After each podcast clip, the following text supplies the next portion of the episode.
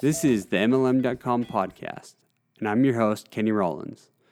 Today is actually the first in a series of episodes we're going to do about uh, employee and distributor engagement, and I'm joined with Nancy Tobler. Uh, Nancy, hello. Hello, how are we? Good, good. Um, so Nancy's obviously been on the podcast before and hosted a few of the episodes. Um, uh, but Nancy uh, has a unique background that I, I think uh, brings some interesting insight into to this idea of distributor and uh, employee engagement. So, Nancy, tell us a little bit about your your background and Okay. and a little introduction to, to your experience. Okay, so I've worked with MLM.com since uh, I think 2001. So that's been uh, interesting work, and I've worked in the direct selling industry in, since 1999, so just a little over 20 years. And at the same time, I started my PhD program at the University of Utah, and I have studied organizational communication. Specifically, I study organizational change and how technology influences it. But along with that, I did a lot of broad reading and uh, looking at the research on what employers do, what organizations do, but also what employees do, and how that fits together into a complex network of effective and ineffective sort of behaviors and strategies.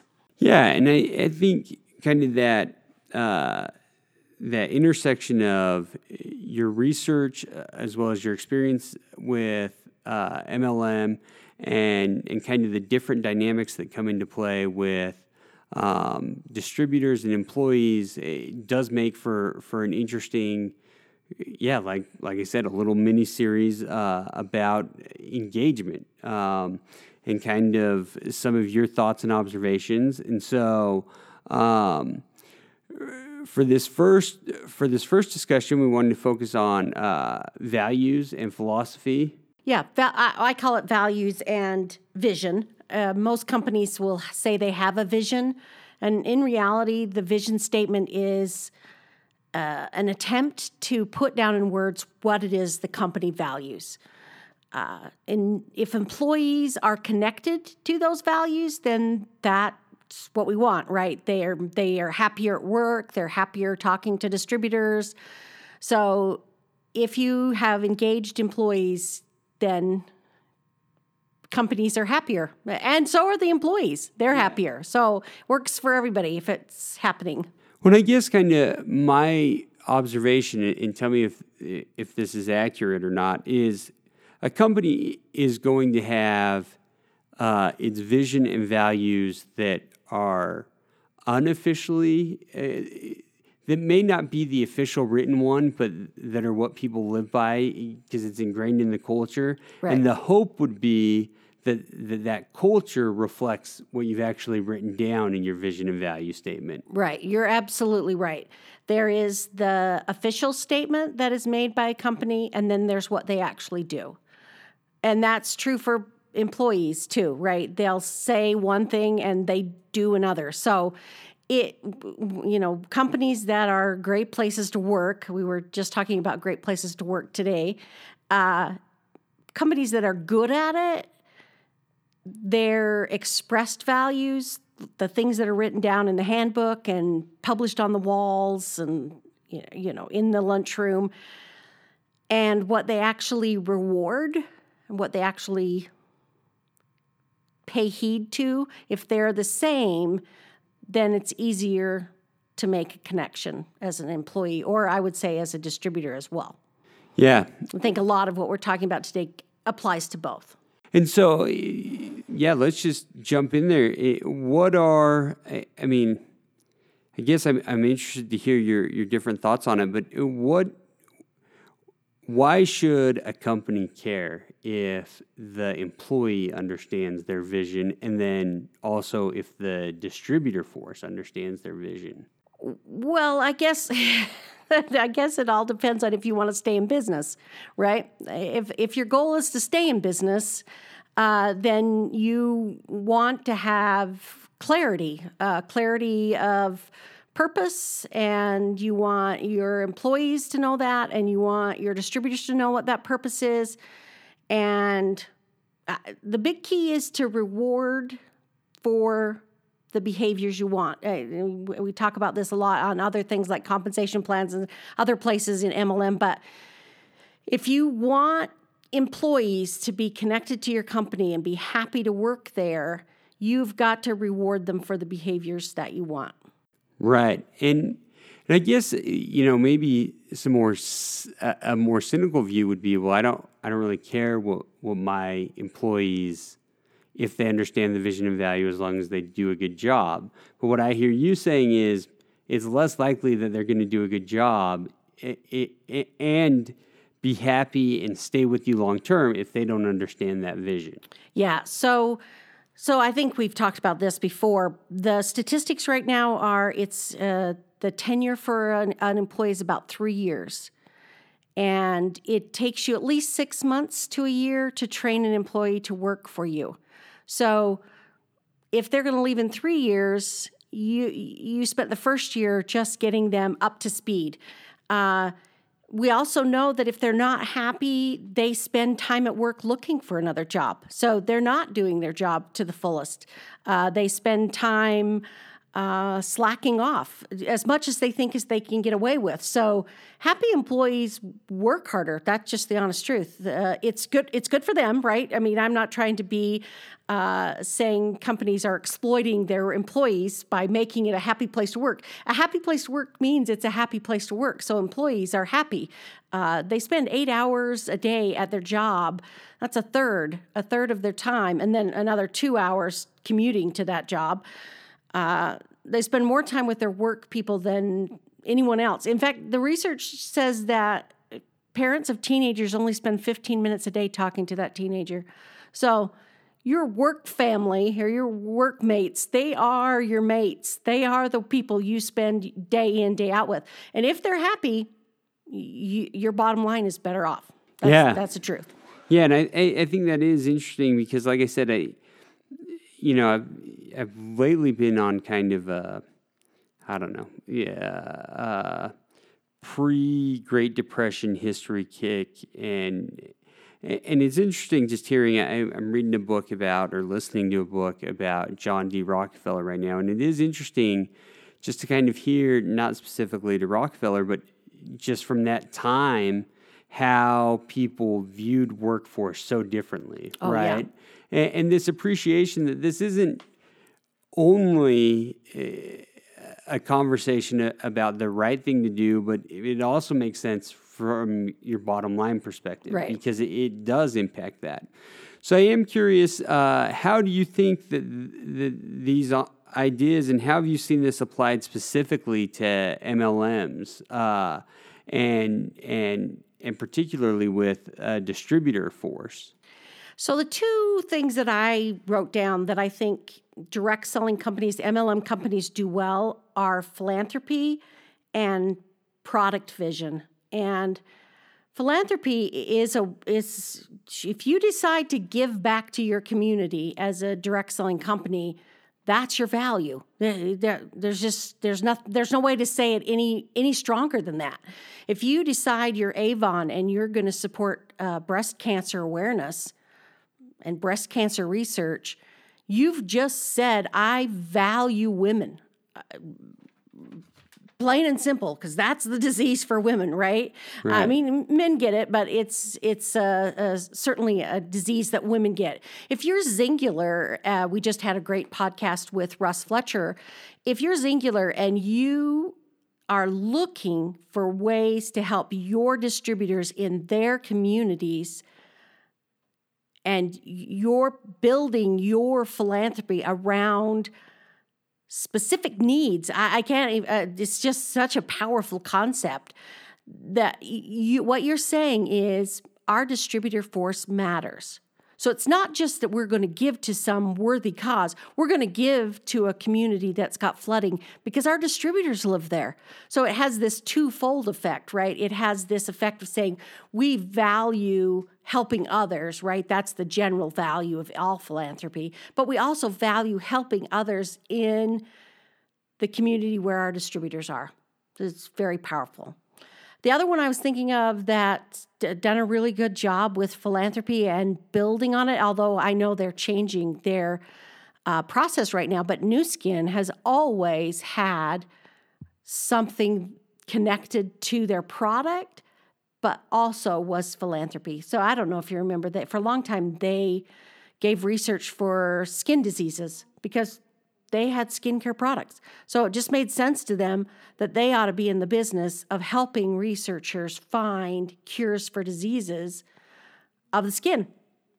Yeah. Uh, there's there's our value. Is this we value our product and we value our product enough to support what our product does. Is that's just incredibly powerful. Yeah, and, and that makes sense. So I guess what would I, I guess as a, as a as a as any company really, if you're listening to this, you've got to ask yourself, okay, how are we translating what we say our vision and value is in into actions? Would Yeah. be the takeaway there, right? Yeah, you have to decide. Uh, there, uh, just again, we were talking about great places to work today, so I read through the DSN's 2018 list, and Team National, they have a list of seven or eight different nonprofits, and they have time periods when you can just go ahead and instead of work, you go to that nonprofit and donate your time there y- it doesn't have to be a single thing like breast cancer awareness like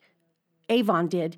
You could simply decide to give back to the community where your your headquarters are and have that be as diverse as your employees. It doesn't have to have a single vision to be seen as a company that cares. Yeah. Right? That's what you're trying to show is we're a company that cares. Well, yeah, and going back to that that uh, episode we did with Russ uh, Fletcher from Xyngular, uh, you know, they one of his big points uh, was that they don't have a single one thing that they do. They address it kind of need based and Right. case by case, and and I think that uh, in some ways can be almost more engaging because it shows you know the the constant evaluation by by management and by leadership to say hey here's a need and here's how we as a company can help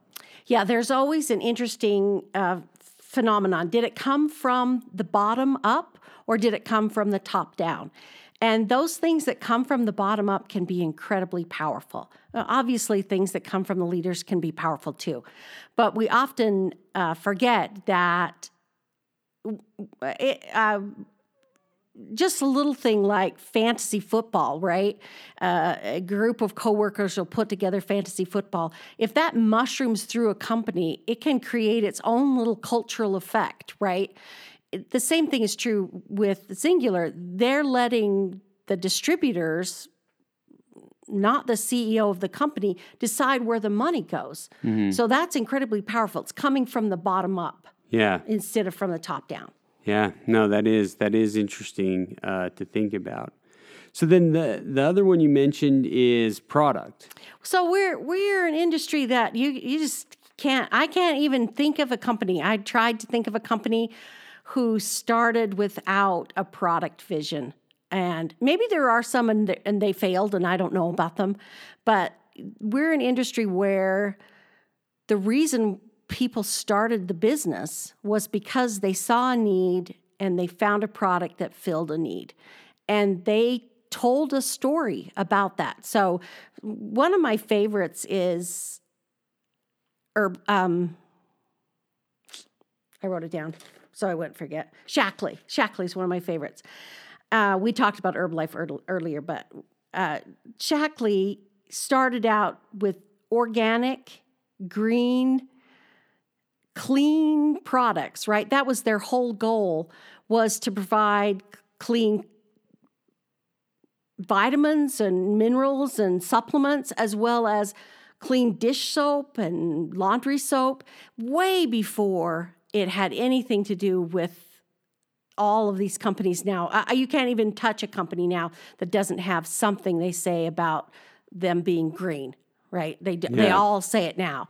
But 1950s, when Dr. Shaklee started his company, it wasn't even on the horizon. Well, maybe there was a a book or two. Uh, uh, the Silent Spring had been written in the late 40s, but early 50s, it was still pretty pretty novel to talk about. And he built his company on this idea that we have to take care of the environment and take care of ourselves at the same time. Yeah, and that is eh, that is fascinating. How, yeah, that.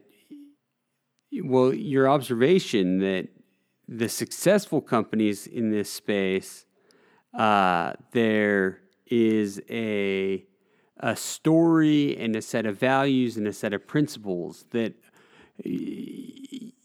almost always, like you, I can't think of any successful company that that doesn't have that behind them. I've worked with a few startups where they had the mindset that the product didn't necessarily matter, but those aren't aren't companies that make it, right? Right. Uh, and as much as we talk about, uh, you know, my entire career has been focused around compensation plan and, and analytics and things like that. Uh, but but the reality is, this industry, while the, the business building and the opportunity, income opportunity, is a big part of it. Yeah, if you don't have a product and you and you don't have that set of, of values and principles, uh, you really don't have anything in this industry, and Yeah. that is interesting. Yeah, well, let's talk about compensation for just a minute. Uh, talking about another company, Amway, DeVos and Van Andel, I believe, were the ones that started Amway, and they had this vision that you could pay multiple levels deep. And early companies that were in direct selling paid one level, maybe two levels, uh, but you made most of your money off retail sales. And then along came Amway, and they said, no, I think we can make money off of helping people run their own small business, right? So we'll pay them to to work with their teams, and we'll we'll allow that to be multi-level compensation. And they changed the industry.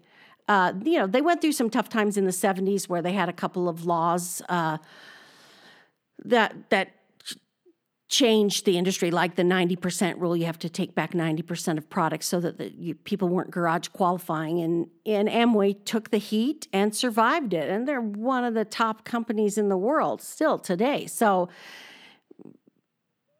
product vision and compensation vision are two areas that are unique, I think, to our industry. Yeah, and even that the the the compensation vision though, a lot of times I've seen it be mo- most successful when it is built on a kind of a, a principle based approach where you're helping other people, where you're uh creating a team a team atmosphere, and you're you're helping other people. Uh, yeah, build a business, and there Right. there's a mentoring component, um, and and that really comes through in the the values and principles that that a, a company uh, basically embodies, right? Yeah. Companies, leaders can do a lot, but uh, you have to recognize that employees also do a lot. They- They change your company. They change it without you even lo- knowing it's happening.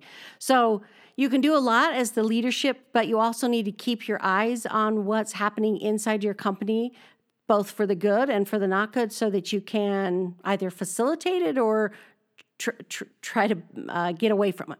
No, and I think that is an excellent point, and this this will be a good point to close on. Is yeah, if you're a, a person who yeah has just listened to this episode and you're you're in leadership, I think that that is a good message, right? That um, I mean, like your point about uh, the organic culture and the the bottom up mentality if you as a leadership team or as an, a sole owner of a company aren't aren't paying attention to the messages that that your both distributor field and your uh, your employees are sending you, then you're missing out on a huge opportunity. Right. Exactly.